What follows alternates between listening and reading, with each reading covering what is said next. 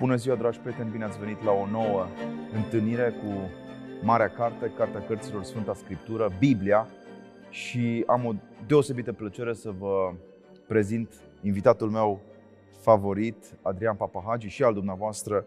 Ne aflăm aici în Biserica Schimbare la Față din centrul orașului Cluj și nu pot să nu mă gândesc la faptul că marile orașe din Europa s-au construit mereu în jurul unei biserici, în jurul unei catedrale, iar în centrul orașelor oamenii au pus templul cel sfânt pentru ca în centrul templului să se afle altarul și pentru ca în centrul altarului să se afle Scriptura. Iar bineînțeles, Scriptura include în centrul, în miezul ei, poruncile, decalogul, suntem o civilizație a dialogului și a decalogului și de aceea o să vorbim astăzi, mai mult decât uh, despre orice, vom vorbi despre cele 10 porunci și vom sta de vorbă cu profesorul Papahagi despre pasajele esențiale din cartea Exodului care arată începutul acestei civilizații iudeo-creștine, cum o, cum o numim noi, care solicită din partea omului o atenție specială pentru conduita etică, morală, dar și pentru o viziune spirituală. Adrian Papahagi, textul Scripturii, din uh, cartea Ieșirii sau a Exodului. Noi citim aici împreună, cred, o versiune recentă, relativ recentă, apărută la, apărută la Polirom în uh, traducerea unui colectiv de filologi, volum coordonat de Cristian Bădiliță, Francisca Băltăceanu, Monica Broșteanu și regretatul Dan Slușanski. Citim, deci, spuneam, cartea Ieșirii sau a Exodului și îl vedem pe Moise, liderul poporului ales, care are conștiința unei elecțiuni în persoana lui Avram, Moise, cel care este martor întâi de toate la această persecuție teribilă pe care faraonul și regimul totalitar din Egipt o aplica asupra acestor triburi, erau 12 triburi, să nu uităm asta, ele vor fi fiind unificate mai târziu de către David. Îl vedem pe Moise constatând niște trăsături psihologice ale oamenilor care, după ce au fost eliberați, încep să murmure împotriva lui Dumnezeu. Moise încearcă să-i liniștească pe cei pe care i-a trecut prin Marea Roșie, o minune extraordinară uh, care prefigurează botezul într-o lectură alegorică sau tipologică. În orice caz, Moise, după ce stă de vorbă uh, cu Dumnezeu, caută să arate că poporul ales are o chemare specială. Deci evreii, față de toate celelalte neamuri, au această exigență de a trăi ca un popor sfânt, ca un neam ales. Și încet, încet, descoperirea, descoperirea legii uh, ne apare prin ascensiunea lui Moise pe un munte, muntele Sinai, despre care vom mai vorbi. Înainte de a apărea, propriu-zis, referința la uh, textul, la textul decalogului, observăm că în bunoară capitolul 16, Dumnezeu încep, începe să învețe pe oamenii săi să respecte șabatul. Prima referință, repet, apare la, în capitolul 16, acolo unde uh, Domnul grăiește către Moise, mâine este sabat, o dihnă sfântă închinată Domnului, ce va fi să coaceți, coaceți, ce va fi să fierbeți, fierbeți și tot ce prisosește puneți deoparte pentru a doua zi. Șase zile să adunați, în ziua a șaptea este sabatul. Deci deja regulile încep să apară și o conștiință morală pare să se sedimenteze în sânul acestui popor. Repet, un popor revoltat, un popor nemulțumit. Cum ai situat tu, da, din punct de vedere istoric, din punct de vedere narrativ, această întâlnire a lui Moise cu Dumnezeu din perspectiva celor 10 porunci. Ce pregătește, practic, această revelație a celor 10 porunci? Fiindcă e nevoie, înainte de a primi o descoperire, să te pregătești. Clar, Dumnezeu îi pregătește uh, pe evrei și îl pregătește în mod special pe Moise pentru această uriașă descoperire. Uh, sigur, întâlnirea uh, lui Dumnezeu cu Moise și întâlnirea lui Dumnezeu cu poporul pe care l-a ales nu se face atât de direct și de imediat cum suntem noi astăzi creștini obișnuiți să avem întâlnirea cu Isus Hristos, adică uh, prin împărtășania cu uh, trupul și sângele Mântuitorului, noi suntem practic în biserică, în contact direct cu uh, Hristos. Ori aici Dumnezeu încă este un Dumnezeu, Tatăl este un Dumnezeu luminos, un Dumnezeu uh, in, care nu poate fi înțeles, un Dumnezeu care se arată, care și pe Moise îl atrage într-o ceață, într-un întuneric extraordinar, este un Dumnezeu impenetrabil de neînțeles. Este un Dumnezeu care nu se revelează integral ca om, așa cum s-a revelat Isus Hristos. Uh, eu citesc mereu întâlnirea lui Moise cu Dumnezeu în perspectivă, firește, creștin fiind, în paralel cu întâlnirea oamenilor cu Isus Hristos. Fiindcă Moise urcă pe un munte, muntele Sinai, pentru a se întâlni cu Dumnezeu. Întâlnirea cu Dumnezeu este întotdeauna o formă de ascensiune, nu? Dumnezeu este sus și urci înspre El. Și Hristos în Matei 5 uh, se suie pe un munte de unde ține uh, predica uh, de pe munte. Există o urcare, o ascensiune înspre Dumnezeu care este mântuitoare și există și o ridicare în sus a omului, o slăvire de sine care este care te pierde. De pildă ne gândim la turnul lui Babel. Nu? Turnul Babel față de... Deci e o ascensiune vanitoasă, faustică, înspre Dumnezeu, care este arogantă și care până la urmă duce la prăbușire. Pentru că e autonomă. Pentru că e autonomă și este o urcare către Dumnezeu care în același timp care este uh, mântuitoare. Dar Acum, e o urcare prin chemare, aș spune. E o urcare prin chemare. Eu m-aș uita foarte atent la pasaj și ai dreptate. Întâi trebuie citit, firește, uh, Exodul 19, unde vedem exact cum se pregătește întâlnirea lui Moise și a poporului cu Dumnezeu. Fiindcă suntem în luna a treia de la ieșirea fiilor lui Israel din pământul Egiptului, citesc din uh, ieșire 19.1, chiar în ziua de lună plină în care au ajuns în pustia Sinai. Oamenii sunt în pustie, într-un fel uh, locul e pregătit să fie doar ei și Dumnezeu. Nu mai au alte lucruri, nu e un, uh, o grădină uh, luxuriantă, nu e, nu e un oraș cu distracțiile lui, este pustia Sinaiului, nu? Uh, adică întâlnirea aceasta a omului cu Dumnezeu. Omul se întâlnise cu Dumnezeu înainte de cădere, nu? În grădina luxuriantă a Edenului. Nu a știut să aprecieze acest lucru, nu a ascultat și astfel ceea ce a primit este pustiul, pustia în care el trebuie de data aceasta să se întâlnească Dumnezeu. Lucrul este interesant. Firește este o zi de lună plină, deci o, o, un moment de perfecțiune calendaristică într-un anumit fel, uh, iar Dumnezeu îl cheamă pe Moise Uh, sar la uh, versetul 12 și îi spune să-i tragi poporului hotar împrejurul muntelui și să-i spui, păziți-vă de a vă sui în munte și de a vă atinge de ceva din el, că tot cel ce se va atinge de munte va muri. Vezi, Dumnezeu este ca... Cu moarte va pieri. Dar Dumnezeu aici. este inaccesibil. Contactul cu Dumnezeu este periculos. aducător, este periculos. Cum este de altfel în toate religiile uh, în întâlnirea directă cu uh, numinosul, cu divinitatea. Nu? Și de aceea Dumnezeu trebuie să ia chip uman pentru a fi accesibil oamenilor. În alte religii Dumnezeu se transformă în tot felul de animale, este infinit mai trivial. În religia creștină însă Dumnezeu se va face om atunci când va vrea să se întâlnească față către față cu omul. Și acum uite-te ce interesant este la Matei 5. Văzând mulțimile, Iisus s-a suit în munte și așezându-se, ucenicii au venit la el. Contactul cu Dumnezeu deja este direct. Nu mai este Dumnezeu inaccesibil în, în Exod, spune îi cer lui Moise să facă un hotar în jurul muntelui, să țină poporul departe de contactul direct cu el, care este periculos. Isus, din potrivă, este abordabil, te poți apropia de el. Ă, învățătorul, mântuitorul este un om.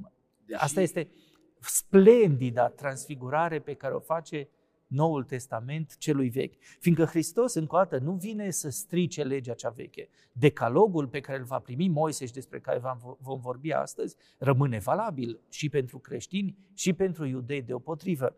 El ce face este, cum spune uh, în, uh, tot în Matei, uh, să nu socotiți că am venit să stric legea sau prorocii, n-am venit să stric, ci să împlinesc legea. Hristos este plinirea legii, dar El este și transfigurarea legii. Ceea ce înainte sunt aceste porunci care vedem încep la negativ, uh, un imperativ negativ, Hristos le transfigurează prin fericiri și după aia firește comentând el însuși decalogul. Fiindcă eu citesc întotdeauna decalogul alături de comentariul cel mai avizat și care este cel mai bun comentariu la decalog, ceea ce spune însuși Mântuitorul în repetate rânduri despre aceste porunci. Deci, iată, Dumnezeu, numinosul care arde, oamenii sunt ținuți departe, iar Dumnezeu se arată lui Moise, sau nici nu știm dacă îi se arată, apare într-un nor întunecos. Ceea ce arată că Dumnezeu este până la urmă uh, inabordabil. Și am să mă uit și la sfârșit, uh, la sfârșitul întâlnirii dintre uh, Moise și Dumnezeu. Tot poporul a auzit fulgere și tunete și sunetul trâmbițelor, este ieșirea 18, 2018, tot poporul a auzit fulgere și tunete și sunetul trâmbițelor și a văzut muntele fumegând și văzând tot poporul s-a dat înapoi și a stat departe temându-se. Frica de Dumnezeu, frica prima, primul instinct al omului în raport cu uh, Dumnezeirea. Ori or această negură, acest întuneric, acest gnofos, cum apare în Septuaginta, uh, este, uh, după cum comentează și Bădirița și ceilalți, un izvor al teologiei uh, apofatice. Dumnezeu nu poate fi pătruns, El este cel nepătruns, cel neînțeles. Uh, uh, el este negura în care Moise este atras uh, simbolizează faptul că Dumnezeu este nevăzut, neîntrupat, incomprehensibil, necuprins, inaccesibil. E o alteritate absolută. Radicală. Radicală. Ori, iată fabuloasa transformare pe care o aduce creștinismul. Noi ne împărtășim cu Dumnezeu. Dumnezeu este noi și noi suntem în El. S-a, s-a rupt această barieră a necunoașterii, a distanței, Uh, între cei doi munți, să spunem așa, între muntele din, pe când evreii încă mergeau spre țara promisă și muntele pe care s-a suit Hristos în țara promisă, în care evreii erau deja uh, fără să mai fie pentru aceasta totuși suficient de recunoscător lui Dumnezeu. Asta e o mică contextualizare creștinească a uh, decalogului. Acum, mi se pare că trebuie să vorbim despre două locuri. Mi s-a părut remarcabil faptul că ai situat geografia aceasta a revelației sau geografia sacrului în pustie, da? Ca să te întâlnești cu Dumnezeu, uneori trebuie să te rupi, să te separi. Să te separi de zgomotul orașului, să te separi de zumzetul bârfei din mediul profesional. Să pleci de acolo de unde nu mai rodești și să cauți liniștea care premerge, nu așa, descoperirea. Acum, pe de altă parte, ce, se pare, ce mi se pare remarcabil în textul acesta este că descoperirea uneori o primești, și cred că e o experiență a multor creștini, printr-o călăuză. Ai nevoie de un călăuzitor. Acum Moise ne apare în textul sacru ca fiind, pe de-o parte, un lider militar, de ce nu, un judecător, pentru că el trebuia să îi împace mereu pe evrei care se certau și care aparțineau mai multor triburi, dar și ca un mistagog. Deci el este cel care primește descoperirea tainei a misterului și pentru asta e Uh, chemat să se pregătească, textul e limpede și vreau să citez, să-și, să-și curețe veșmintele, poporul, spune Dumnezeu către Moise. De asemenea, este o precizare, pregătiți-vă timp de trei zile, de femeie să nu vă atingeți. Această pregătire este esențială și mi se pare că într-un context modern uh, e bine să precizăm asta pentru că, da, Isus se lasă atins, se lasă văzut, dar uneori spune, mai ales după înviere, nu mă atingeți da. sau cere ca distanța să fie uh, reevaluată și uh, revalorizată. De ce vreau să vorbim puțin despre, despre Moise? Pentru că Moise este unul dintre aleșii celor aleși. Da? Între aleșii lui Dumnezeu care sunt evrei, el, Moise, este mai ales decât ceilalți. Și iată, uh, urcă pe munte, da? urcă pe munte, îi la, lasă poporul la poale, la poalele uh, muntelui, se întâmplă să fi fost acolo și îți spun sincer că sunt emoționat cu gândul că am urcat și eu pe acele, pe acele scări, pe scări de piatră, sigur, uh, acele trepte. Sinaiul era plin de fum, Dumnezeu se coborâse pe el în pară de foc, teribil, ca dintr-un cuptor se ridica fumul, ne imaginăm, nu? Uh, muntele ca un vulcan și tot poporul a fost zguduit cu putere. Iar apoi glasul trâmbițelor se făcea tot mai puternic. Trâmbițele sunt aici imaginea, până la urmă, a, a, a zgomotului produs de nori și de descărcările electrice sau, sau nu din acel moment. Și Moise vorbea, iar Dumnezeu îi răspundea cu glas. Asta mi se pare extraordinar. Și recunosc că de multe ori mă întreb de ce Dumnezeu nu ne răspunde cu glas la vorbirea noastră adesea infantilă, proastă și neîntreruptă. Noi ne rugăm, noi vorbim și uneori Dumnezeu nu ne răspunde. Poate pentru că nu suntem noi înșine aleși uh, pentru acest tip de intimitate. Cum vezi tu această temă a, con- a convorbirii cu Dumnezeu? Pentru că mi se pare extraordinar să ai privilegiul ca Dumnezeu să-ți vorbească. Iarăși, trebuie să mergem la ceea ce discutam data trecută atunci când interpretam primele capitole din Cartea Facerii, din Geneză. Să nu uităm că după creație Dumnezeu vorbea direct cu omul, locuia cu ei în grădina Edenului, se arăta lor aievea. Dumnezeu era accesibil, cu alte cuvinte, și vorbea direct oamenilor. După cădere, Dumnezeu nu a mai vorbit direct oamenilor, Firește, unora le-a mai vorbit, dar celor aleși și pentru a transmite altora. Aici, într-adevăr, cum spunea, e nevoie de un mistagog, e nevoie de un interpret, de un interpret uh, care să fie uh, intermediar între Dumnezeu și om. Dar prin întruparea lui Hristos, Dumnezeu din nou coboară direct în lume și vorbește direct umanității. Uh, prin împărtășanie, noi iarăși suntem în contact direct cu Hristos. Deci acea cezură transcendentală, ca să vorbim așa într-un termen uh, blagian, nu? Cezura aceasta transcendentală, cenzura uh, și de înțelegere, și de prezență, și de contact pe care Dumnezeu o instituie față de creația căzută, față de creatura căzută, este într-un fel abolită în uh, creștinism. Hristos redevine accesibil și vorbește direct oamenilor. Și de e foarte interesant de văzut acest triunghi, practic, între geneză, întâlnirea Exod, Exod și, uh, Noul Testament. și Noul Testament. Adică Dumnezeu vorbește direct, Dumnezeu are nevoie de Moise, Hristos vine de... În același timp, Hristos nu este doar un interpret al voinței divine așa cum este Moise. Hristos este Vocea însuși tatălui. Dumnezeu. Nu, El este Dumnezeu. El este Dumnezeu și om. Este infinit mai mult decât Moise. Și este, într-un fel, altfel, un alt mod de a lui, al lui Dumnezeu de a se arăta oamenilor un mod infinit mai accesibil și infinit mai, uh, cum să spun, iubitor și infinit mai, uh, mai, mai transfigurator, fiindcă Dumnezeu la început, în Geneză, se arată oamenilor ca Dumnezeu. Lui Moise nu își se mai revelează, apare ca pară de foc, fum, întuneric și așa mai departe. Uh, Hristos apare și ca Dumnezeu și ca om. Deci nu mai este doar Dumnezeu ca în uh, geneză, nu mai este un Dumnezeu invizibil, impenetrabil, ci este un om accesibil și tocmai fiindcă a fost om, oamenii, mulți oameni nu l-au recunoscut. Și tocmai fiindcă a fost om, noi ne recunoaștem în el de plina noastră umanitate și în același timp de plina lui Dumnezeire, tocmai prin faptul că el s-a făcut atât de accesibil nouă.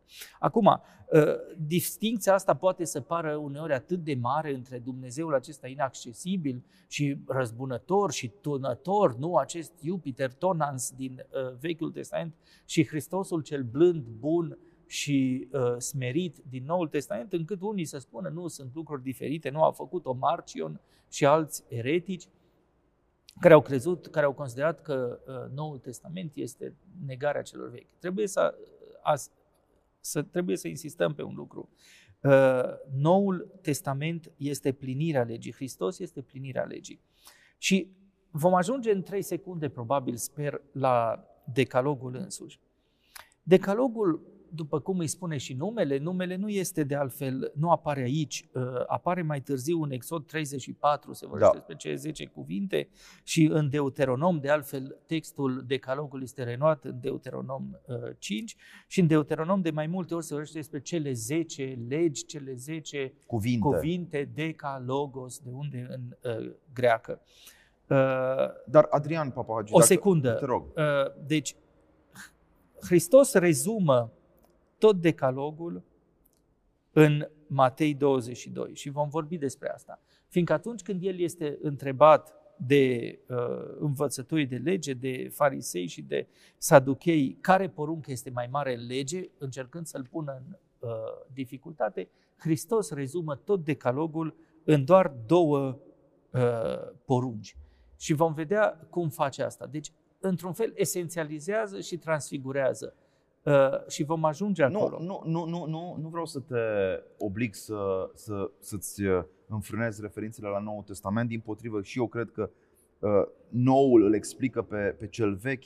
De altfel, dacă nu era cel nou, nu-l numeam pe cel vechi vechi, însă aș vrea să rămânem un pic pe da. textul acesta din Exod și vreau să uh, faci din nou interpretarea ta, însă nu înainte de a, de a menționa că tema pregătirii, întâlnirii cu Dumnezeu, nu dispare în creștinism. Îmi amintesc că acum, la Dragomirna, nu știu dacă ai fost, uh, cum pătrunzi în biserică, e chiar o ascensiune. În drumul către altar, tu faci câțiva pași la propriu, ca să te apropii de potir, da, de altarul unde ești uh, părtaș cu Hristos la sângele și la mm, trupul său, tu urci, propriu zis, cât faci câțiva pași.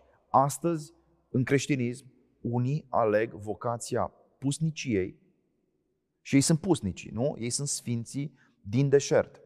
Astăzi, în creștinism, ă, s-a păstrat această viziune bunoare la muntele Atos cu privire la descoperirea pe care Dumnezeu o face celor care s-au urcat, nu? Și mulți călugări se urcă și la Meteora avem tradiția călugăriților și la Atos avem tradiția monahilor. Mulți urcă pe un munte ca să li se descopere, să li se descopere uh, Dumnezeu. Dacă mai putem să spunem încă ceva înainte de a face analiza teologică și filologică a celor 10 porunci, este faptul că aceste 10 porunci se dau evreilor după ce au fost scoși din Egipt, Egiptul fiind ce? Fiind locul sclaviei lor.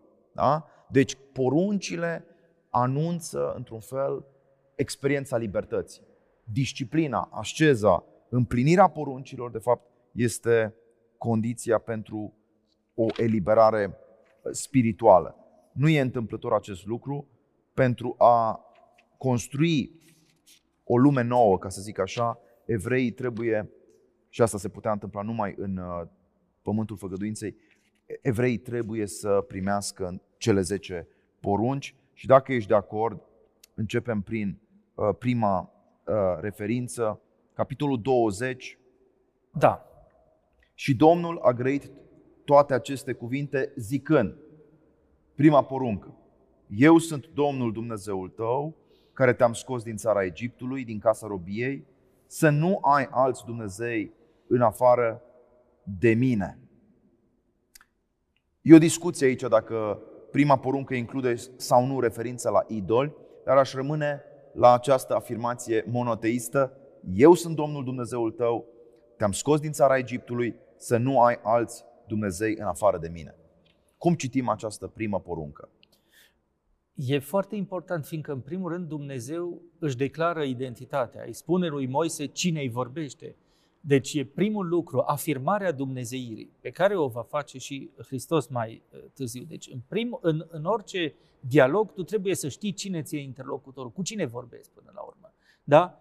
Și Dumnezeu își declină identitatea. Eu sunt Domnul Dumnezeu tău, nu orice Dumnezeu, cel care te-a scos din pământul Egiptului, deci din țara robiei, din casa robiei și te-a dus înspre libertate, care te-a scos din moarte și te-a dus în viață. Dumnezeul care te-a creat și care după aia te-a și scos din robie în, uh, în libertate, din moarte în viață. După care? După care Dumnezeu îi poruncește lui uh, Moise, practic e, uh, toate poruncile sunt date la persoana a doua singular, da? imperative sau negative, în fine, conjunctive, exhortative, uh, să nu ai, să nu așa, uh, nu îi se adresează firește doar lui Moise, se adresează la persoana a doua singular fiecărui om poporului ales fiecărui om și firește lui Moise direct. Deci interpelarea e directă. Dumnezeu este un interlocutor direct, chiar dacă Moise mediază mesajul. Și spune să nu ai alți Dumnezei afară de mine. Acum, afară de mine, în, una, în unele uh, traduceri sunt mai presus de mine, așa spune de fapt textul ebraic uh, pe care l-am consultat. Deci să nu ai Dumnezei care să fie deasupra mea. să nu ai alți Dumnezei în afară de mine, apare preter me în uh, vulgată. Înaintea mea mai presus decât mine. Uh, evident că Dumnezeu este unic. Nu există mai mulți creatori ai cerului și al pământului, nu există mai mulți Dumnezei, există unul singur. Uh, nu e vorba doar de monoteism și de distinția pe care o facem între religia noastră monoteistă și altele politeiste. Uh, este vorba până la urmă de unicitatea raportului între om și creator, între cel care l-a făcut și uh, creatură. Asta este esențial. E un dialog, e unul la unul. Da, Adrian Papahagiu, dar multe culturi astăzi sunt uh, politeiste, au fost de fapt mii de ani și întrebarea ar fi de ce în India, de ce în Polinezia, de ce în Asia de Sud, de ce există atâtea, sau în Africa contemporană, de ce există atâtea culturi care nu recunosc această transcendență, acest monoteism? Fiindcă, bineînțeles, oamenii au tentația de a semantiza tot ceea ce nu înțeleg. Dacă ei văd cerul, fulgerul, cum s-a întâmplat în religiile vechi, nu? Semantizează aceste lucruri și le atribuie câte unui zeu. Personalizarea, tendința de a personaliza a omului. Uh, deci Iarăși, o proiecție. O proiecție de sine. Tendința de a diviniza, de a uh, glorifica diverse manifestări sau diverse caracteristici, de a uh, idolatrizarea unor animale, nu pentru animalul stupid care paște iarbă, ci pentru anumite calități ale acestuia, forța, viteza, ferocitatea, îndrăzneala, rezistența, pe care omul și le proiectează asupra sa însuși și ar vrea să aibă și el forța unui leu, rezistența sau uh, tracțiunea unui taur și așa mai departe, virilitatea, nu știu, cărui animal și așa mai departe. Bun, evident că toate acestea sunt rătăciri și aproximări și de aia Dumnezeu îi cere lui Moise să nu uh, idolatrizeze, să nu își creeze idoli. Și ai dreptate, într-adevăr, uh, la uh, Clement uh, Alexandrinul, de pildă, sau chiar la Sfântul Augustin, fericitul Augustin pentru noi ortodoxi, iată și pentru motive de, din, de genul acesta, primele două porunci uh, sunt unite. Sunt comasate. Și, sunt da. comasate și se divide ultima poruncă uh, în uh, două. Vrei să citești tu porunca a doua? Porunca a doua Adică să nu-ți așa, faci idol. Să nu-ți faci chip cioplit, Eidolon ar fi uh, în greacă idol, dar în alte variante apare glypton, glypton care înseamnă chip cioplit, Statuie sculptură. chiar. Deci să nu-ți faci idol, eidolon, imagine, sau să nu-ți faci statuie. În ebraică este pesel care uh, e mai degrabă chip cioplit, statuie, glypton în greacă. Să nu-ți faci chip cioplit niciun fel de asemănare a niciunui lucru din câte sunt în cer și din câte sunt pe pământ jos și din câte sunt în apele de sub pământ. Să nu te închini lor, nici să le slujești, că eu, Domnul Dumnezeul tău, sunt un Dumnezeu zelos sau gelos, care pedepsesc pe copii pentru vina părinților ce mă urăsc pe mine până la al, 30 și al, patrulea, al treilea și al patrulea neam și mă milostivesc până la al miilea neam către cei ce mă iubesc și păzesc poruncile mele. Deci, Să rămânem la porunca asta a doua, nu cred că e a doua poruncă, putem da, spune, putem spune că și e a să doua. analizăm această diferență între creator și creatură. Prima, mi se pare, distinție ontologică care se face aici. Nu-L poți confunda pe Dumnezeu cu arătările sau uh, creaturile din pământ sau de sub sau cu ape. forțele cosmice din ape, din cer sau de pe pământ, uh, nu-L poți confunda uh, pe Dumnezeu cu declinări naturale ale creației. Dumnezeu este creatorul, nu este o altă formă a celor create. Ori tot ce este în afara lui Dumnezeu este creație. Da? Tot ce este în afara lui Dumnezeu este creație. A confunda pe Dumnezeu cu creația este al dezdumnezei pe Dumnezeu, este al desacraliza pe Dumnezeu. Este firește o formă de a nesocoti Dumnezeirea. Ori astăzi ce vedem noi? Vedem tentația omului de a diviniza diverse lucruri. De pildă, natura. Natura. Astăzi, natura aproape, zeița natură, nu? Uh, Ecologismul este o formă de idolatrizare a naturii. Natura e sfântă și omul o poluează într-un fel sau în altul și noi trebuie să restituim puritatea naturii. E aici un păgânism teribil. Sau idolatrizarea omului. Omul, rațiunea de pildă, iată, o calitate umană a unei ființe create puse deasupra uh, lui Dumnezeu. Uh, Firește, sunt, ne putem gândi și la diverse păgânisme, animisme sau alte forme de idolatrizare a unor ape, a unor uh, munți, a unor locuri sau unor fenomene ale naturii, tunete, fulgere, nu? Uh, zeii vechilor panteon, uh, panteoane, panteonuri, panteon, no. zeii vechi ai, din, din panteonul indo-european erau adesea personificări, nu?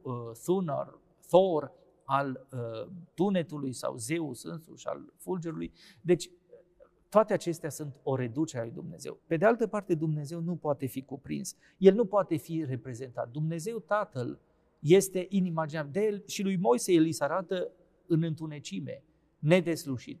A încercat să reduci pe Dumnezeu la o simplă reprezentare este firește uh, de înțeles pentru om, fiindcă omul are nevoie de ceva imaginabil, vizualizabil și așa mai departe. Dar este o reducție, este o reducere a lui Dumnezeu, este o dezdumnezeire a lui. Aș observa de asemenea, dacă tot suntem la acest, acest verset, că întregul pariu al creștinismului timpuriu a fost legat de refuzul cultului împăratului, de refuzul idolatrizării, divinizării unor lideri politici, pentru că nu trebuie să trecem atât de ușor peste experiența noastră de secol 20, când atâția, atâția șefi de stat s-au gândit să încoloneze milioane de oameni în spatele lor pentru a fi, uh, până la urmă, divinizați. Trăim și astăzi, în 2019, această teribilă experiență în care, iată, liderul Chinei, liderul Partidului Comunist Chinez, uh, s-a proclamat pe sine președinte pe viață și, într-un fel sau altul,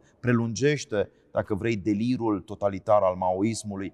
Este evident aici că Dumnezeu sancționează cultul puterii și cultul puterii politice a împăratului care în persoana faraonului cred că se manifesta în Egiptul vechi. E foarte important ce spui, fiindcă, încă o dată, porunca cea mai importantă, în primul rând, Dumnezeu se declară. Deci tu trebuie să-L recunoști pe Dumnezeu, să-L cunoști și să-L recunoști ca Dumnezeu. Al doilea lucru este să-L respecti și să-L iubești ca pe Dumnezeu și Creator unic. De fiecare dată când umanitatea l-a înlocuit, l-a dat deoparte pe Dumnezeu, a avut tentația să pună în loc un idol. Iar acest idol astăzi poate fi inclusiv statul. Eu am vorbit despre idol natura sau rațiunea sau omul sau diverse manifestări triviale sau animale. Dar, într-adevăr, un pericol major este totalitarismul. Pretenția statului de a fi și Dumnezeu. Pretenția statului ca omul să adere integral la el. Pretenția ideologiilor, iată, ca omul să li se livreze integral, să creadă în ele fără rest, Ă, și să se, practic, este pavând astfel calea către servitute, cum îi spunea Hayek, nu? Ă, ori Dumnezeu tocmai îi scosese pe israeliți din servitutea, Egipteană. din aservirea egipteană, îi smulsese de sub uh, oblăduirea, de sub, în fine, dictatura, cum ai spus tu, faraonului și îi ducea spre libertate. Uh, omul, când renunță la Dumnezeu, se aservește din nou există o singură servitute care nu este înrobitoare, este cea către Dumnezeu. Fiindcă nu poți să te înrobești atunci când tu recunoști pe Cel care te-a făcut pe tine și în clipa în care tu, recunoscându-L pe Dumnezeu, tinzi înspre Dumnezeire, te sui înspre sens, înspre absolut, înspre perfecțiune, înspre viață veșnică. Când îl negi, cobor din nou în ideologie, în materie, în, în imanență. Robie, în imanență. De altfel, această recunoaștere a Tatălui Ceresc și această gratitudine față de Dumnezeul Creator uh, se va regăsi și în chemarea de a-L cinsti pe Tatăl pământesc, chiar cel biologic sau pe mama uh, Imediat, deopotrivă. Da. Dar vreau să mergem repede pentru că timpul ne presează la porunca a treia, dacă dorești să o citești, porunca a treia, cea legată de numele Domnului. Să nu iei numele Domnului Dumnezeului tău în deșert, că nu va lăsa Domnul nepedepsit pe cel ce ia în deșert numele Lui. Să nu numele Domnului în deșert, într-un fel completează uh, primele două porunci, adică cu alte cuvinte, să nu-L invoci pe Dumnezeu pentru orice, să nu-L trivializezi pe Dumnezeu, să nu-L reduci pe Dumnezeu, așa cum nu trebuie să-L reprezinți în idol, să-L reduci practic la o reprezentare a Lui Uh, sau la o manifestare a lui, așa nu trebuie numele lui cel sfânt să-l folosești pentru orice. Și asta este foarte important și pentru noi creștini fiind. Să știi că eu adesea mă întreb, dacă îmi permiți o confesiune, uh, dacă suntem noi calificați sau avem dreptul sau putem îndrăzni să vorbim despre Dumnezeu. Nu luăm noi numele lui Dumnezeu în deșert atunci când îl invocăm pe Dumnezeu în discuții publice, politice, în luări de poziție.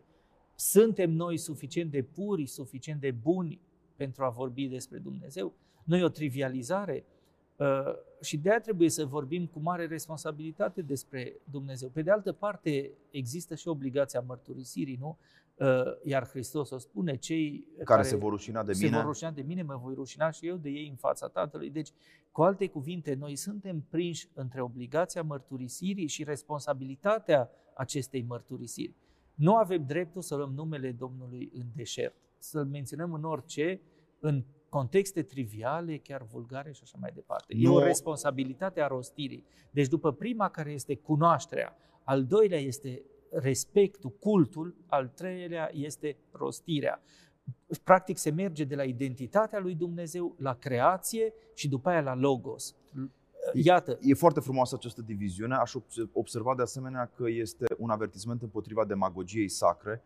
Foarte multă lume l-a invocat pe Dumnezeu în războaie religioase, în războaie confesionale, pentru a-i persecuta pe alții. Un avertisment foarte corect, uh, cel pe care l-ai făcut și tu. Noi înșine Uh, cei care astăzi trăim în secolul 21 și vrem să vorbim despre cele sfinte în spațiu public, trebuie să știm ceea ce spunea Maxim Mărturisitor odinioară, nu oriunde, nu oricum, nu în orice fel, uh, nu oricât, da? Nu Există, oricui. Și nu oricui. Există o dozare a limbajului religios și cred că după Revoluție în România a existat o inflație adesea de retorică religioasă fără conținut de aceea Iisus spune, nu toți cei ce spun, Doamne, Doamne, vor intra în împărăția lui Dumnezeu. E clar că, de asemenea, avem aici, în porunca a treia, o observație cu privire la capacitatea omului de a devaloriza limbajul, propriul său limbaj. Noi adesea trivializăm lucrurile importante și mai fac această scurtă observație, îl invocăm pe Dumnezeu în circunstanțe mai degrabă omenești sau prea omenești, cum spunea Nietzsche, Uh, dacă ne-am îndrăgostit, credem că Dumnezeu e în spatele acestei pasagere efuziuni sentimentale. Dacă am obținut o funcție, credem că Dumnezeu ne-a binecuvântat cu acea funcție în stat sau, eu știu, în cariera ta profesională. Dacă am câștigat la loto, credem că Dumnezeu ne-a uh, pus mâna în cap. Această ușuratecă invocare a lui Dumnezeu pentru circunstanțe triviale este mai degrabă un pericol. A patra poruncă. A patra poruncă este în continuarea primelor uh, trei, fiindcă toate uh, primele patru porunci sunt despre cinstirea lui Dumnezeu, este vorba despre ziua sabatului, încep la versetul 8, aduți aminte de ziua odihnei ca să o sfințești, lucrează șase zile și îți fă în acelea toate treburile tale, iar în ziua a șapte este odihna Domnului Dumnezeului tău, să nu faci în acea zi niciun lucru, nici tu, nici fiul tău, nici fica ta, nici sluga ta, nici slujnica ta, nici boul tău, nici asinul tău, nici orice dobitoc al tău, nici străinul care rămâne la tine. Cu alte cuvinte, uh, bun, dincolo de asin și de boi și de slujnici pe care astăzi nu le mai avem, uh, slavă Domnului. Avem cai putere care înlocuiesc. Avem cai putere, caii. dar ăia din fericire nu se simt, uh, știu eu, nu se simt utilizați uh, și, și epuizați. epuizați și oropsiți. Uh, revenind așadar, este vorba despre ziua sabatului, despre duminică, ziua Domnului. Uh, cum Era sâmbătă totuși. Creștini. Era sâmbăta, ziua a șaptea, sabatul, pe care de altfel, dacă intrăm în lecturi istoriciste, se pare că evreii au preluat-o de la babilonieni, care aveau o zi a sabatului și firește fiind tot o limbă săind că se numea tot șab ceva, nu mai știu exact. Dumnezeu însuși s-a odihnit în ziua... Și de fapt acest sabat a, e... A, șas, a șaptea s-a odihnit după ce și-a văzut exact. creația perfecționată. Am discutat și despre lucrul acesta în discuția noastră anterioară uh, în marginea genezei a primelor capitole din Geneză. Și spuneam atunci că Dumnezeu, după ce a creat lumea, am făcut eu un mic joc de cuvinte pe care îl reiau dacă îmi permis, după ce a creat lumea, Dumnezeu s-a recreat. Într-un fel, după ce Dumnezeu a creat lumea, s-a celebrat pe sine însuși, ă, s-a dedicat lui însuși, s-a reodihnit în sine însuși. Ziua a șaptea este, ă, după ce omul împlinește creația, este încoronarea creației, ziua a șaptea este încoronarea lui Dumnezeu de către om, fiindcă acum există omul și după ce Dumnezeu s-a întors spre om și a creat toată lumea pentru el și l-a creat pe el însuși în această lume, în ziua a șaptea este timpul ca omul să se întoarcă înspre Dumnezeu și uh, să recunoască, să celebreze, să, uh, să uh, îi dedice lui Dumnezeu un cult o, uh, și până la urmă această zi a șaptea este ziua în care și omul se recrează pe sine, în care omul se rupe de munca sa fizică, de pasiuni și se dedică lui Dumnezeu. Se regăsește pe sine în Dumnezeit. E ziua în care trebuie să mergem la biserică, e ziua întâlnirii cu Dumnezeu. Și mai este ceva. Închipuieți acum cât de sinistră ar fi, hai să facem așa un fel de distopie. Cum ar arăta o lume în care omul ar munci absolut non-stop fără să aibă da, o, o zi sfântă, fără Simplu, să aibă această arăta ca și China de astăzi. Ar arăta ca și China de astăzi. Ziua a șaptea este incursiunea timpului sacru în timpul profan. Este incursiunea, revenirea sacrului în profan. Noi profanăm în fiecare zi, suntem ocupați să câștigăm, să muncim, să alergăm, să ne afirmăm, să ne certăm, să ne supărăm, să ne creștem copii, să facem și lucruri bune, și lucruri uh, carieriste, și lucruri rele chiar. Dar în ziua a șaptea ne oprim un pic și ne dăm seama că nu ăla este scopul esențial, că există și sacru. Și sacru revine în centrul preocupărilor noastre. Dacă, de e esențială uh, ziua a șaptea. Dacă îmi permiți, este și o complementaritate între activism și contemplație. E obligația noastră de a nu doar, doar mâinilor de lucru, ci și privirii. Uneori trebuie să te bucuri uh, de ziua a șaptea pur și simplu într-un orizont estetic, uh, pe lângă faptul că mergem duminica la biserică, hai să fim onești și să recunoaștem, cel puțin cred că noi am făcut-o de câteva ori, Uh, poți într-o zi de duminică să mergi într-un parc și să contempli, poți într-o zi de duminică să mergi într-un muzeu și din nou să, să-ți bucuri privirea cu, uh, cu tot ceea ce înseamnă sensuri adânci ale existenței. În niciun caz uh, nu cred că omul este făcut să muncească de dimineață până seara fără un orizont, fără o finalitate și fără această perspectivă a odihnei. Și chiar cu odihnă, dar eu mă întreb totuși, cum e viața unui om în care sacru nu are niciun loc. Nu vorbesc aici doar de creștinism, de sacru în sensul lui Eliade, Eliade. lui Rudolf Otto, adică în care tu să nu te rupi nicio clipă și să te gândești la lucrurile cu adevărat importante, la tine, la viață, la moarte, la sens. Trebuie să fie teribil, nu? Să trăiești într-o lume materialistă, ateistă, în care toate lucrurile merg în continuu, într-un tren uh, cotidian, uh, Într-un marș într-un marș forțat către un progres înspre nu se știe iluzoriu. Ce. Da. E teribil. Bun. Mergem mai departe ca să vedem uh, următoarea poruncă. Suntem la a cincea poruncă, dacă nu mă înșel. Da. Cinstește-i pe tatăl tău și pe mama ta, ca să-ți fie bine, foarte interesant, ca să-ți fie bine și să trăiești an mulți pe pământul cel bun pe care Dumnezeu ți-l dă. Familia, tata și mama. E foarte importantă uh, a cincea poruncă, fiindcă este prima care este însoțită și de o explicație. Deci Dumnezeu spune de ce trebuie să faci lucrurile astea și e însoțită și de o promisiune. Celelalte nu au fost însoțite, după cum ai văzut, nici de amenințări, nici de promisiuni. Ele nu uh, sunt niște legi care nu prevăd și o pedeapsă. Nu spun dacă nu îl slujești pe Dumnezeu, ți se întâmpla aia și aia. Nici nu spun de ce trebuie. Probabil că e de sine înțeles. Aici, în schimb, ni se explică de ce. Acum, eu aș vrea să spun ceva despre primele cinci porunci. În primele cinci porunci, de fapt, Dumnezeu îi cere omului să respecte sursa vieții sale.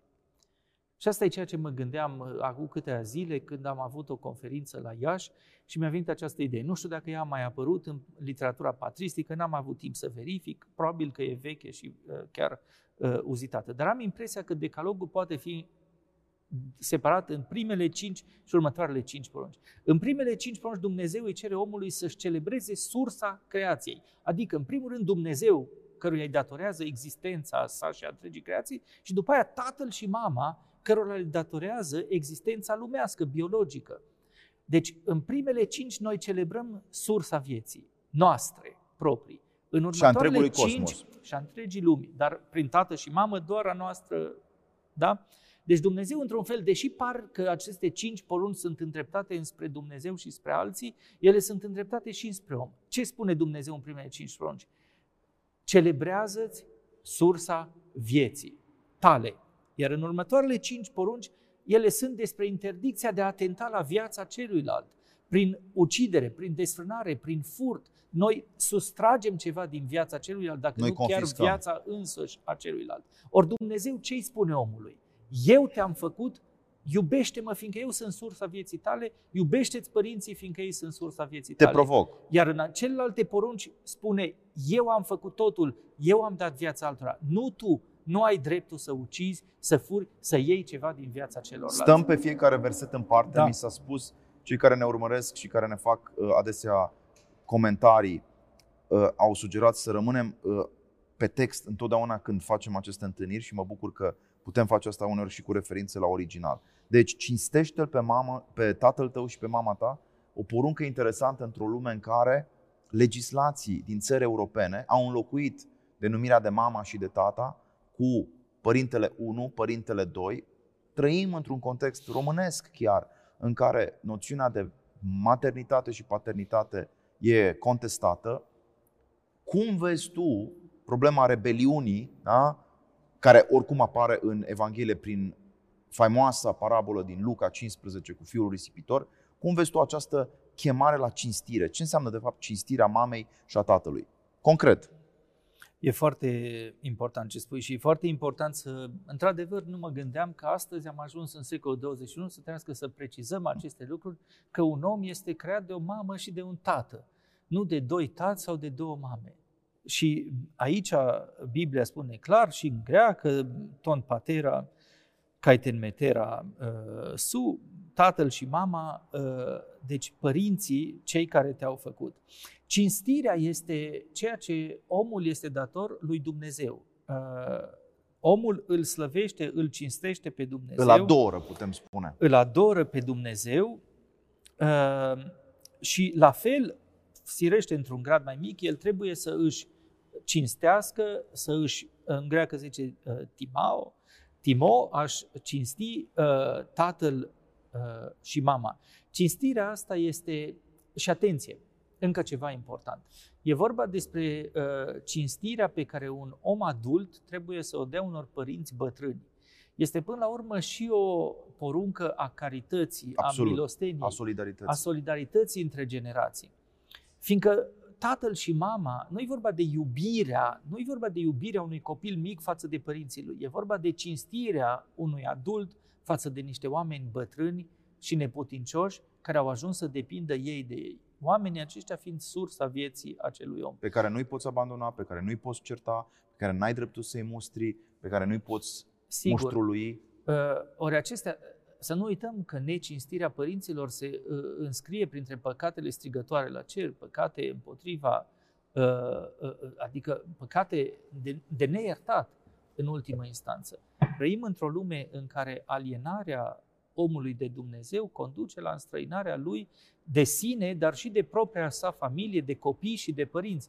Vedem astăzi o lume în care părinții nu-și mai cresc copiii, fiindcă sunt prea obi- dacă îi fac, sunt preocupați să-și facă cariera și îi lasă să îi crească tot felul de bone, uh, Bunici, pentru, poate. sau bunici, în cel mai bun caz, sau bone, pentru care acei copii sunt niște simpli străini, iar când acei copii cresc, în loc să le pese de părinții lor, îi uită prin niște aziluri și așa mai departe uh, și în cel mai bun caz le plătesc uh, eutanasia asistată.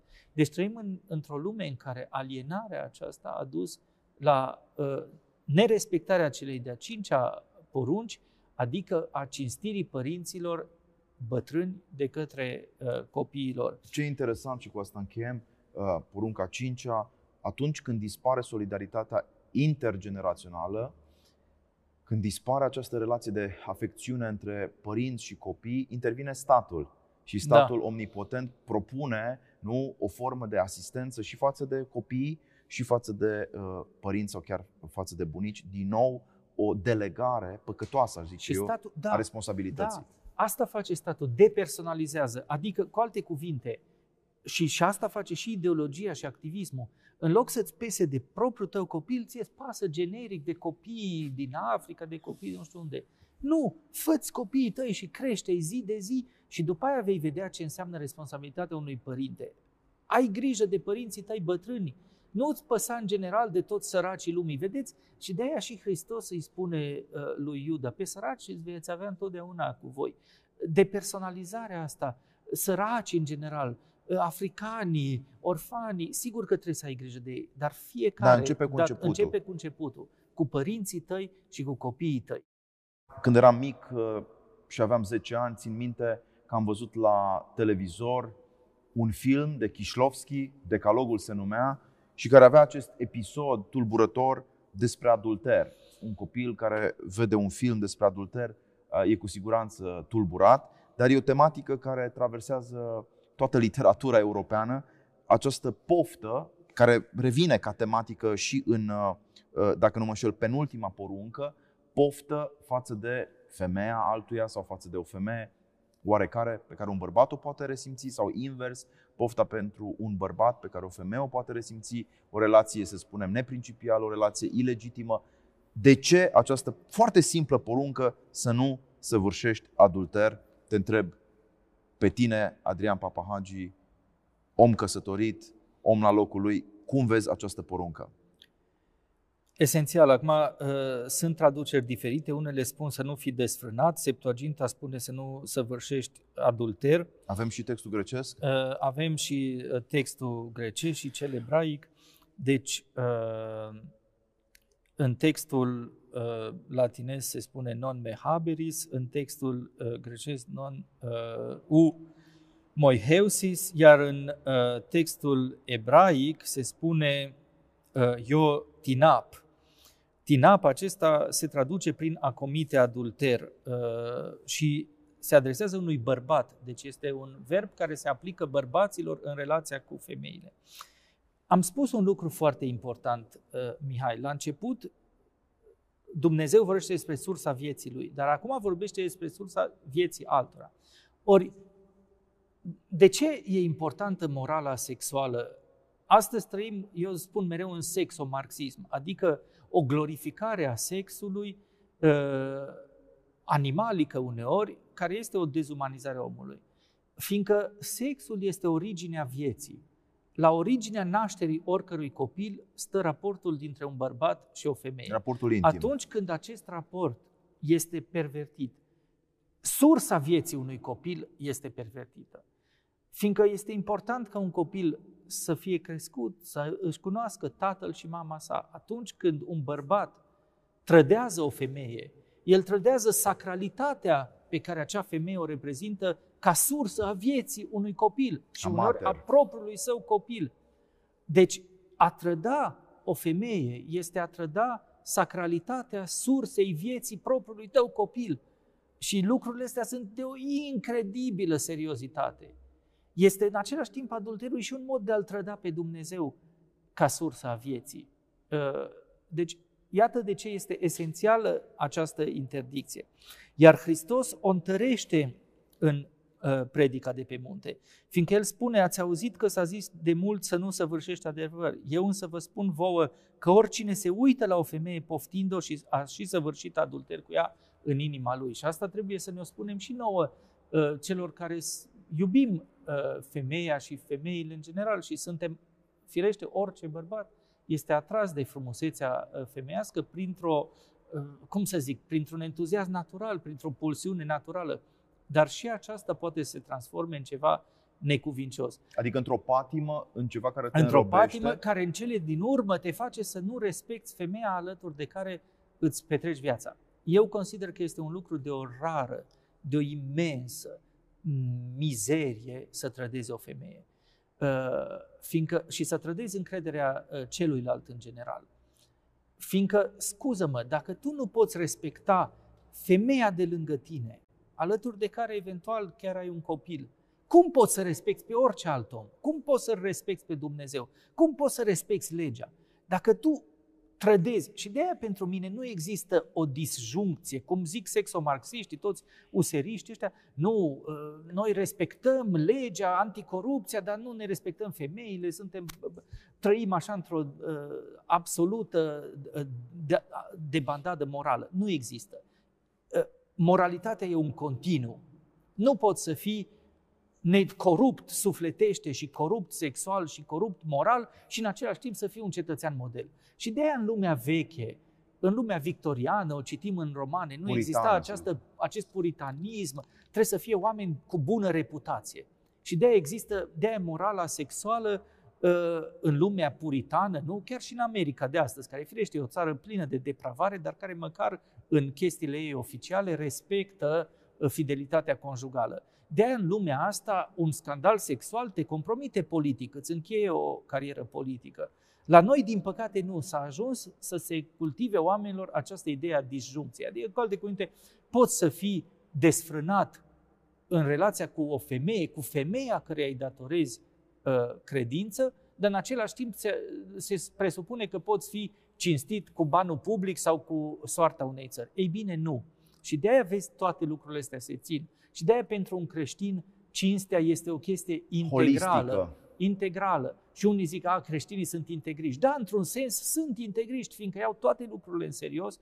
Uh, ori pentru mine, oricât de mult mi-ar plăcea femeile și m-aș, uh, sunt dator cu, uh, nu zic mine, eu personal, nu e că au mai fost uh, diversi ticăloși care au scos din context și m-au încondeat în fel și chip. Nu, sunt o ființă de o rară moralitate sau încerc, încerc cel puțin să fiu moral uh, și sunt fidel uh, soției mele uh, pe care o iubesc.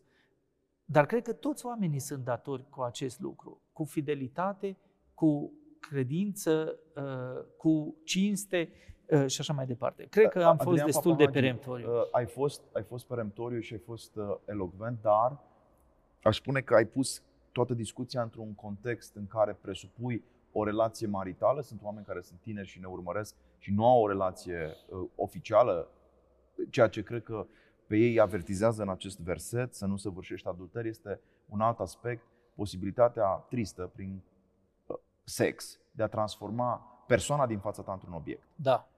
Plăcerea capătă o autonomie la un moment dat, plăcerea sexuală, nu doar ea, dar și plăcerea sexuală are această capacitate de a te rupe de conștiința datoriei. Există și o datorie în viața aceasta de a împlini poruncile.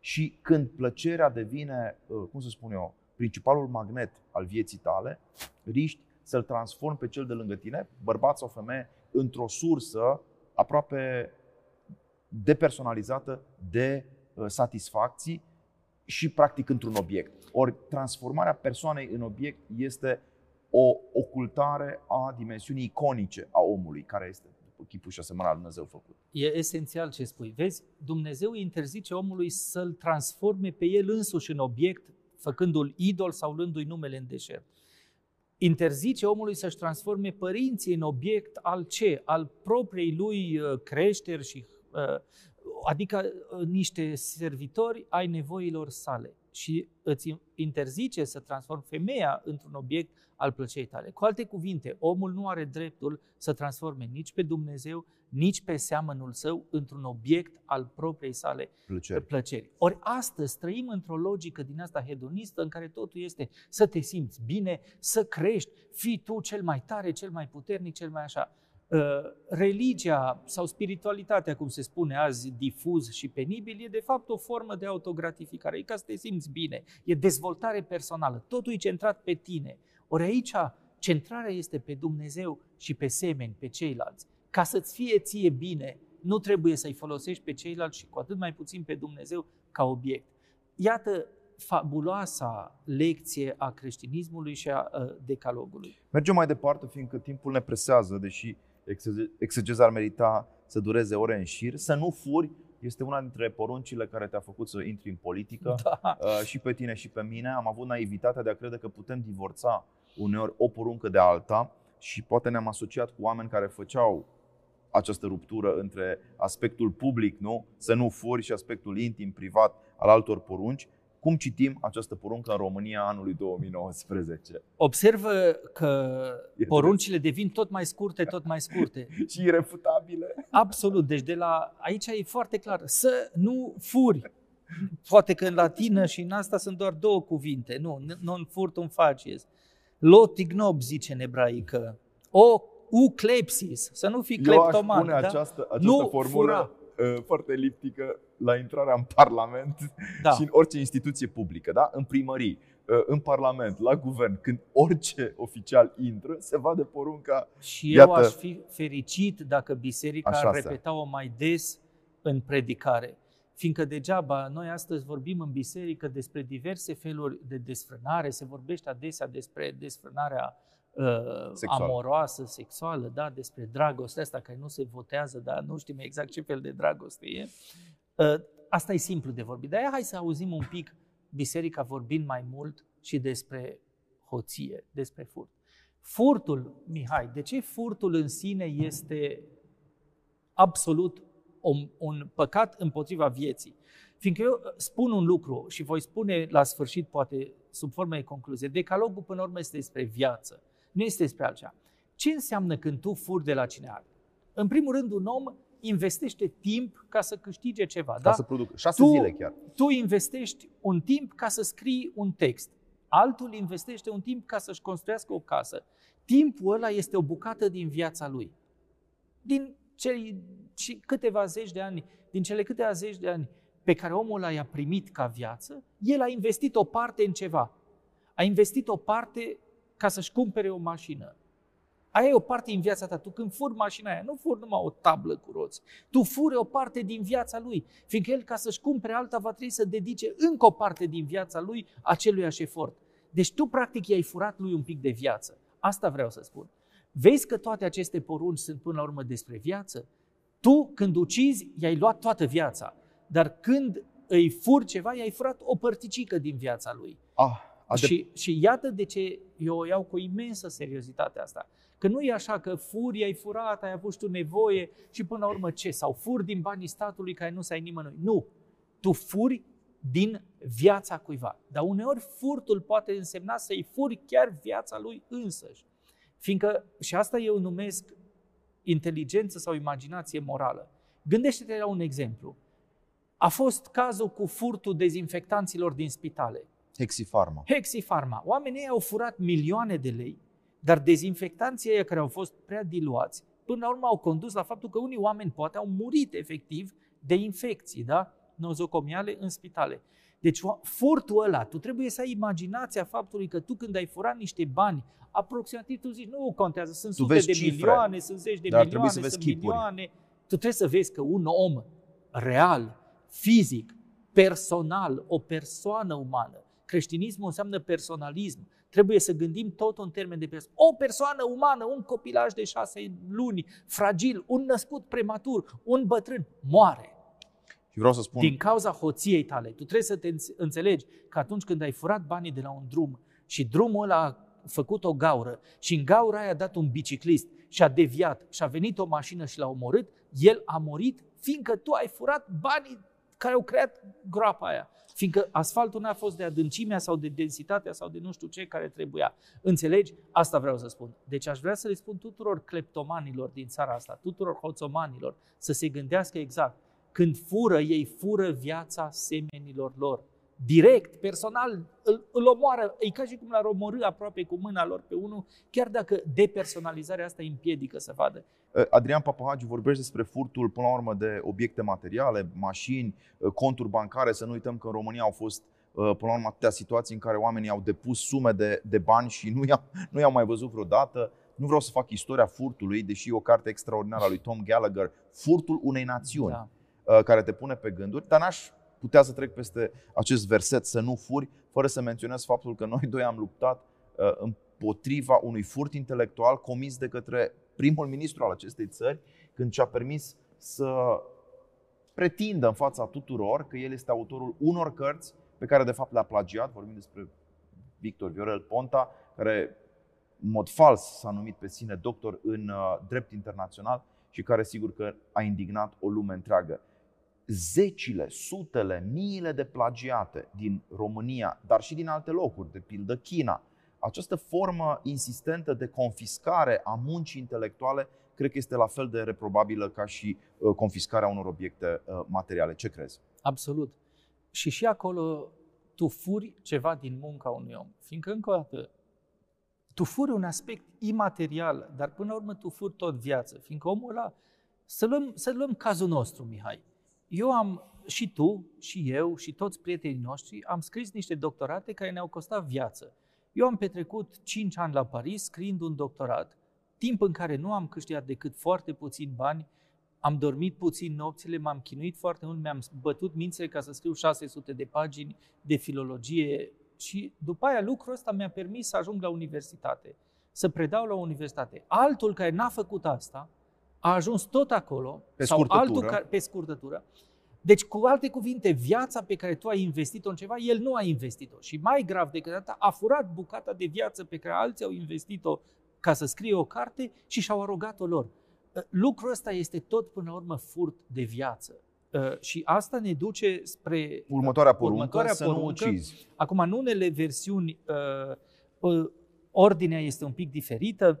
La, uh, în Septuaginta avem această uh, ordine să nu fi desfrânat, uh, să, Să nu furi. să nu uh, furi. Noi, uh, în alte versiuni, să nu ucizi este uh, prim, a șasea poruncă, să nu ucizi. Iarăși, o poruncă extrem de simplă. Ea nu are calificări, vezi? Ca și să nu furi, poruncile devin tot mai scurte în cea de-a doua parte. Ce ai până la urmă e o interdicție absolută, interdicția crimei. Tu nu ai creat viața. Viața a creat-o Dumnezeu sau părinții acelui om. Nu ai dreptul să o iei. Cred că aici e foarte puțin de discutat. Și încă o dată spun, după ce în primele cinci porunci Dumnezeu îți cere să cinstești sursa vieții tale, aici îți interzice să atentezi la viața celorlalți. Deși fac această mențiune, trăim într-o lume în care, în Occident cel puțin, o cultură a morții, în aceste abatoare care uneori sunt spitalele, uh, unde sunt uciși, până la urmă, milioane de copii, uh, ne-a făcut din nou ipocriți și eu observ de multe ori că oamenii sunt în stare să discute despre plasticul din oceane, despre uh, nevoia de a uh, curăța mările și uh, râurile, dar aceiași oameni care au acest ecologism fanatic despre care vorbeai tu în sânge, nu ar recunoaște că în pântecele unei maici, ale unei mame, la, în luna a șasea, în luna a patra, în luna a opta, nu mă pricep prea bine, bate inimioara unui copil care are dreptul la viață înainte de a avea tu dreptul uh, de, a de a-i curma viața. Și atunci, întrebarea mea este, cum am ajuns aici, în această, în această situație, de a nu recunoaște dreptul la viața celui nenăscut? Da, e teribil. Și într-adevăr aici uh, să nu ucizi uh, se referă la o ucidere, verbul uh, în ebraică este tirshah sau ratzah, care înseamnă a ucide imoral și ilegal. Nu, e, nu se referă la harag, care însemna a omorâ, de pildă să omori un animal sau să omori pe cineva în legitimă apărare sau să omori din greșeală, știu, într-un accident. Deci nu e vorba de a E o ucidere omorâ, intențională. ci o ucidere intențională, imorală, ilegală. Uh, și aici e și o discuție despre pedeapsa capitală, dar nu o să intrăm Nu o să în ea. intrăm în asta. Într-adevăr, tu trebuie să recunoști sacralitatea vieții de la concepție până la dispariția ei naturală. Ori un copil e- ă, este de la concepție, de la concepție, el are un suflet. Nu mă interesează că bate inima sau are conștiință deja. Sufletul acela este deja încorporat. Tu îți dai seama și eu stau și mă gândesc uneori. Uneori chiar mă gândesc la lucrul ăsta cu, cu tremur. M-am gândit mai ales când s-a născut fiul meu Matei, când am aflat de fapt că urmează să vină. Și mă gândeam, măi, ce chestie, practic noi îi poruncim într-un fel lui Dumnezeu să trimită un nou suflet în lume, nu?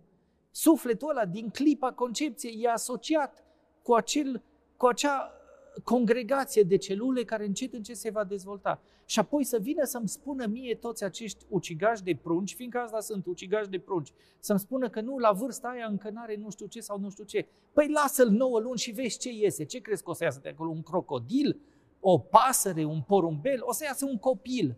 Nu ai nevoie să îți imaginezi foarte mult, fiindcă e clară toată treaba asta. Lasă-l acolo. De când sunt două celule, ele sunt programate să se dezvolte și la sfârșit să fie un copil care umblă, iese și îți spune mama și tata și care poate să deseneze, să, să creeze altarul ăsta sau să scrie texte de genul ăsta sau să creeze aparate de felul ăsta. Deci lasă-l să devină copil. Cu ce drept îl omori tu? Tu l-ai, înțelegi? Ori Relativizarea acestei porunci, Adrian Papahagi, o scurtă glosă filozofică, din punctul meu de vedere, porunca să nu ucizi astăzi este relativizată inclusiv de către unii medici, pentru că noi am pierdut temeiul metafizic care este în prima poruncă, cinstește-L pe Domnul Dumnezeul tău. Cu alte cuvinte, când nu mai există Dumnezeu, cum spune Nice, observă lucrul ăsta, totul, totul e, e relativ, permis. Sigur totul este totul permis. Este deci noi trăim astăzi într-o cultură a relativizării vieții și a morții pentru că am pus în discuție temeiul și am avut o recentă întâlnire cu, cu un jurnalist și l-am șocat când am bătut cu piciorul în pământ, în, în, în pardosea, arătându-i că adesea se aude golul da? de subcultura noastră superficială, a politeții și a, nu știu, uh, unei bunătăți uh, uh, circumstanțiale. Nu. Adevărata temelie a moralității este una metafizică, este una descoperită nouă în textul sfânt și adevărata temelie este de fapt însuși Dumnezeu. Și nu numai atâta. Odată ce Dumnezeu este eliminat, și asta ne arată Dostoevski și în Demonii, și în uh, Crimă și Pedeapsă, și în Frații Karamazov, odată ce l-a eliminat pe Dumnezeu, omul a fost relativizat. În clipa aia orice este permis. Poți să-l omori, fiindcă, scuză-mă, de ce n-ar putea fi omorât un om dacă în el nu este chipul și asemănarea lui Dumnezeu, demnitatea, sacralitatea vieții? Ce e omul mai mult în cazul ăla decât o maimuță fără blană uh, care are un pic de raționalitate? Dezdumnezeirea și de aia aia este prima poruncă și cea mai importantă, recunoașterea lui Dumnezeu. După recunoașterea lui Dumnezeu, cinstirea lui Dumnezeu. Din ea decurg și restul Uh, poruncilor. Apropo de această corelație între primele porunci și ultimele porunci, ne apropiem de final. Porunca legată de adevăr, să nu aduci mărturie mincinoasă împotriva aproapelui, mi se pare că are ceva de a face cu porunca uh, privitoare la neluarea numelui Domnului în deșert. Limbajul este chemat să rostească adevărul. Absolut. Uh, iar Hristos întărește porunca a noua în predica de pe munte și lasă-mă să citesc și ce spune Mântuitorul, fiindcă e până la urmă cel mai bun exeget. comentatorul cel mai bun exeget al decalogului, este comentatorul cu cea mai mare autoritate a decalogului și spune Mântuitorul în Matei 5:33, Ați auzit ce s-a zis celor de demult, să nu jur strâmb, ci să ții înaintea Domnului jurămintele tale. Eu însă vă spun vouă să nu vă jurați nici de cum, nici pe cer, fiindcă este tronul lui Dumnezeu, nici pe pământ, fiindcă este așternut al picioarelor lui, nici pe Ierusalim, fiindcă este cetatea Marului Împărat, nici pe capul tău să nu te juri, fiindcă nu poți să faci un fir de al tău alb sau negru, ci cuvântul vostru să fie ceea ce este da, da și ceea ce este nu, nu, iar ce mai mult decât acestea de la cel rău este. Fantastic. Vezi? Este fabulos. Asta este până la urmă ceea ce numea și Steinhardt și alți autori boieria lui Hristos. Acest gentlemanship pe care noi l-am uitat. Da e da și nu e nu. Nu, da, poate, sigur, a, mă jur pe aia. Nu, da, nu.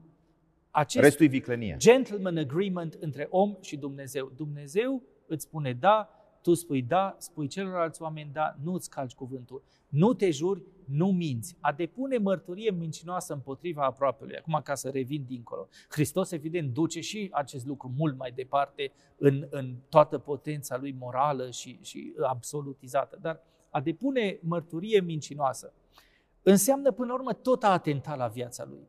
Să nu uităm de perioada comunismului, da? Au fost delațiunea comunistă, oameni care i-au trimis pe alți frații ai lor semene la moarte, nu altundea, la moarte, mărturisind mincinos. Și mărturisind, spunând, e un uh, element diversionist, e un dușman al poporului, are valută, nu știu ce. Din asemenea turnătorii au ajuns oameni la închisoare care și-au pierdut acolo o parte din viață sau chiar toată viața. Deci a depune mărturie strâmbă împotriva aproapelui nu înseamnă doar a denigra, a calomnia, înseamnă uneori chiar al trimite la moarte. Dar mai există și altă moarte, moartea nefigie. Moartea Sunt, spirituală. Nu, moartea nefigie, distrugerea imaginii unui om. Iartă-mă, nu, nu În clipa în care cineva te calomniază, el îți distruge, te omoară pe tine în imaginea celorlalți. Simbolic. Te omoară simbolic. Nu îndrăznește să te omoare efectiv cu cuțitul, ci te omoară simbolic în spațiul public, în încrederea, în demnitatea ta, îți ucide demnitatea în ochii celorlalți. Ori noi trăim astăzi într-o lume a calomniei și din păcate mulți dintre noi prea ușor vorbim rău de ceilalți și mă includ aici pe mine însumi. Și în spațiu public și în spațiu, și în spațiu privat. Public, deci bârfa adesea este o formă de mărturie mincinoasă. Da, fiindcă tu îl omori pe celălalt în imagine, tu omori imaginea lui, demnitatea lui în ochii celorlalți, în sufletul celorlalți. Înainte de a finaliza această exegeză grăbită, rapidă, făcută în centrul Clujului la Decalog. Vreau doar să văd încă un element interesant aici, concatenarea păcatului sau, dacă vrei, solidaritatea uh, păcatelor. Dacă tu săvârșești adulterul, da, de regulă ești tentat să gratifici persoana pe care ai confiscat-o sexual cu niște cadouri. Ca să faci cadouri, trebuie să furi. După ce ai furat, da? trebuie să minți, pentru că nu vei recunoaște în fața celui de la care ai luat că tu ai luat ceea ce ai luat. După care, dacă te enervează persoana aceea care îți spune să nu, să nu minți, poți să o și ucizi. Lucrul ăsta s-a întâmplat cu David, care a poftit la Batșeba, dar l-a ucis pe Urie, cel care era soțul Batșebei. Da. Această legătură demonică între patim, păcate, este o legătură invizibilă, dar uh, absolut uh, înfricoșătoare și de aceea părinții bisericii în exegeza lor spirituală atrag atenția că trebuie să păzești cetatea sufletului cu o mare trezvie spirituală, pentru că odată ce breșa s-a făcut, foarte ușor de la un păcat grav, aducător de moarte, poți să ajungi la un alt păcat și până la urmă sfârșești în, uh, în apostazie. Absolut și de aia e foarte important să există și o ierarhie. În clipa în care tu nu recunoști pe Dumnezeu și desfrânarea ți se pare o chestie trivială. Până la urmă ce e? Îți gratifici plăcerea și interesul. De acolo, după cum ai spus, există o escaladă, o cădere în perversitate, o decădere a omului, o, o adormire a o simțului apoteoză. moral, ă, o apostazie. Apostazia duce la apoteoza păcatului, dacă putem spune așa. Da. Da? Deci în clipa aia zici, a, ok, de ce nu-i dreptul meu să iubesc? Până la urmă, dragostea nu se votează, dacă așa, de acolo hai să uh, fiu, să iubesc pe cine vreau. După aia, cum ai spus, dacă să ai acces la o dragoste din asta facilă și trivială, ai nevoie de bani, de la bani ajungi la hoție, de la hoție la minciună și dacă, ă, Doamne păzește, se ajunge foarte departe, ajungi și la crimă. Și câți oameni politici poate nu au chiar crimă pe conștiință ă, pentru putere, pentru slavă de sine sau pentru gratificarea altor plăceri. Ultima poruncă sau penultima poruncă ă, recapitulează porunca anterioară, să nu pofte, poftești femeia aproapelui tău, dar e o poruncă care include și casa aproapelui, ogorul său, slujitorul, slujitoarea, boul, asinul, vitele din casa aproapelui tău. Proprietatea. Proprietatea. Deci suntem la ultima poruncă, uh, această poruncă libertariană de a respecta proprietatea nu celuilalt. Nu libertariană, o poruncă a libertății, fiindcă creștinismul este religia libertății. Încă o dată spun, toate cele al, al doilea pachet, să zic așa, a doua tăbliță, soft. A doua tăbliță a legii uh, cu ce, următoarele cinci porunci sunt respectul față de viața alteia. Proprietatea e o formă de viață. Am explicat asta anterior, n-are sens. Oamenii au investit viață ca să obțină niște lucruri. Tu nu ai dreptul să le confiști acele lucruri. De aia proprietatea e sfântă, spunem noi, și de aia pentru creștinismul este cea mai puternică apărare a libertății și a proprietății. Comuniștii ne spun, nu, proprietatea este furt. Nu e adevărat. Proprietatea este sfântă, fiindcă proprietatea obținută legitim se obține prin muncă, prin efort, prin asceză, prin renunțare, prin efort, prin uh, viață până la urmă. Dar de ce nu ești de acord cu confiscarea, cu taxarea, cu fiindcă naționalizarea? Este, fiindcă este echivalent cu furtul, e hoție. Și prin o hoție tu ucizi omul ăla. Dacă el a muncit 5 ani ca să obțină o casă sau 50 de ani, când tu îi confiști asta, e confiscat 50 de ani din viață. Dar numele interesului Într-un fel național. l-ai omor... Nu există niciun interes care să depășească persoana umană. Îmi place că mă provoci într-un mod inteligent, cum ar trebui să facă un bun jurnalist, dar nu mai avem nici bun jurnalist, nici intelectual serios și nici oameni care să fie atenți la textul sfânt. Mihai, tu știi prea bine, firește că... Uh, Exproprierea nu e justificată nicio circunstanță. Sub nicio formă. Proprietatea este viață. Furar, furtul proprietății este hoție. Ceea ce omul consimte să dea, milostenia pe care o face pentru binele comun, este un sacrificiu. El își sacrifică viață. Sacrificând în lumea veche, nu viței sau alte animale, el sacrifica, de fapt, posibilitatea că el însuși să supraviețuiască mai mult mâncând acel animal. Da? Deci el își sacrifică o parte în viața sa. Orice jertfă aducem, până la urmă noi aducem jertfă de viață. Până la urmă, decalogul integral este despre viață. Dar încă ceva, și asta se leagă de exegeza lui Isus și ne apropiem de ultimele cuvinte pe această temă, să nu poftești, asta înseamnă ca în mintea ta să nu tolerezi această coabitare a gândului a gândului confiscatoriu. Tu nu ai voie să-ți permiți să te gândești, să râvnești, să poftești la averea celuilalt. Și vreau să-ți spun că mi se pare această ultimă poruncă esențială, mai ales în contextul în care invidia egalitară a fost motorul revoluțiilor în ultimul veac.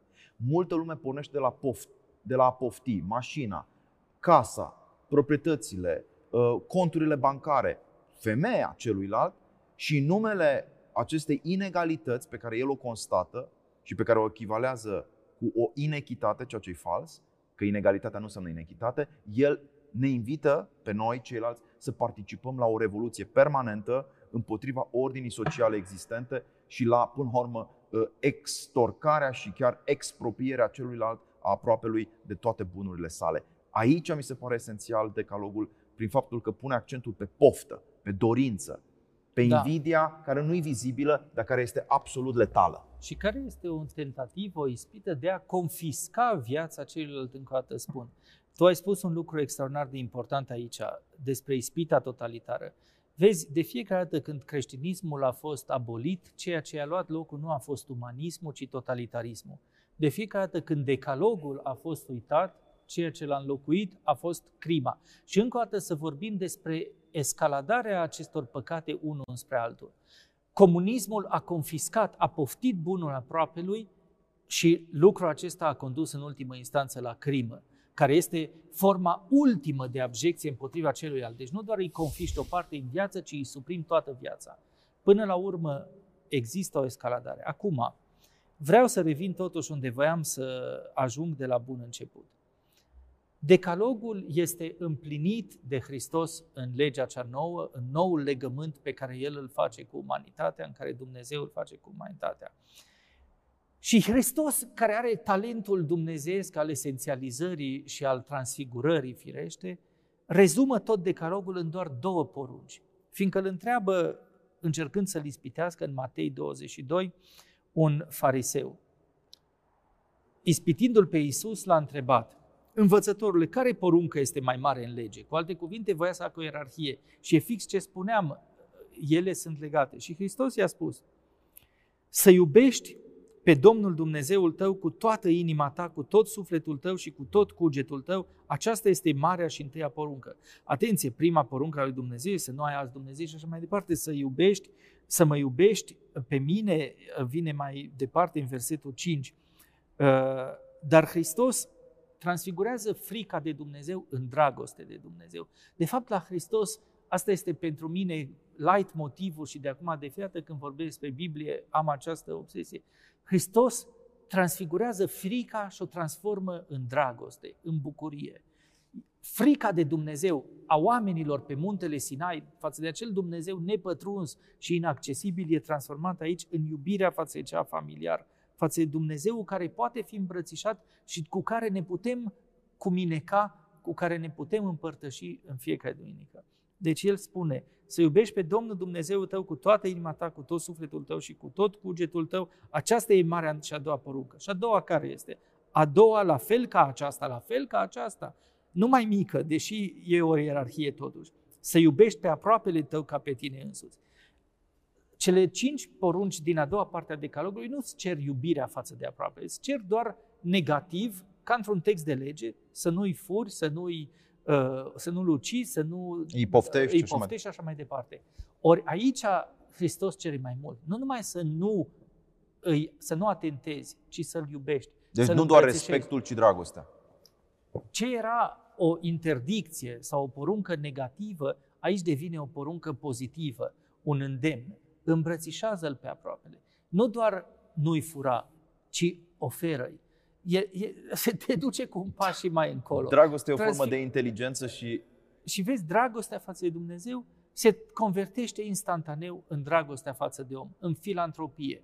Până la urmă, asta este legea și învățătura supremă în creștinism. Da, dacă îmi dai voie, o să spun totuși lucrul ăsta, nu știu, l-am mai spus, dar o să-l repet. Uh, într-o vreme de întunecare a sufletului la îndemnul unor uh, să spunem, neprieteni, acum mulți ani de zile, uh, căutam să văd lipsurile unor prieteni de-ai mei și poate că am căzut în păcatul invidiei în loc să admir uh, un prieten drag, un om care uh, strălucea și care mă depășea, uh, doream să-i văd minusurile, neajunsurile și asta m-a dus la rătăcire. Dar uh, recunosc că gândul cel bun a triumfat și poate pentru că am încercat să fiu și eu loial acestei, acestei porunci, să-L iubești pe aproapele tău și odată ce te dezlegi, te eliberezi de invidie, uh, de cârcoteală, de tot ce înseamnă, până la urmă, înclinație negativă, uh, ajungi să celebrezi această prietenie și trebuie să recunosc că după 20 de ani nu, de, de prezență în acest Cluj cu intermitență, iată-ne, că, iată-ne în situația de a, de a discuta despre marea, marea carte, despre Biblie împreună, deși poate acum 15 ani uh, am avut tot soiul de, de diferențe. Și mi se pare extraordinar uh, că porunca lui Hristos face posibilă prietenia și mi se pare de fapt o cale către libertate și o cale către fericire. Face posibil totul, nu doar prietenia, face posibilă viața, face posibilă mântuirea, face posibilă uh, până la urmă esența care este, fiindcă esente, noi ne întrebăm așa, care e sensul vieții, care e esența vieții? Și eu o să spun așa tautologic, esența vieții este viața însăși. Când, Christ, când Dumnezeu a creat omul în geneză, nu i-a zis, du-te și fă-te profesor universitar sau du-te și devină mai bogat decât toți restul oamenilor sau du-te și comandă tu peste țară sau du-te și alege-te deputat. I-a zis, creșteți și vă înmulțiți și veți stăpâni pământul. Porunca pe care Dumnezeu i-o dă chemând pe om la viață este viața însăși.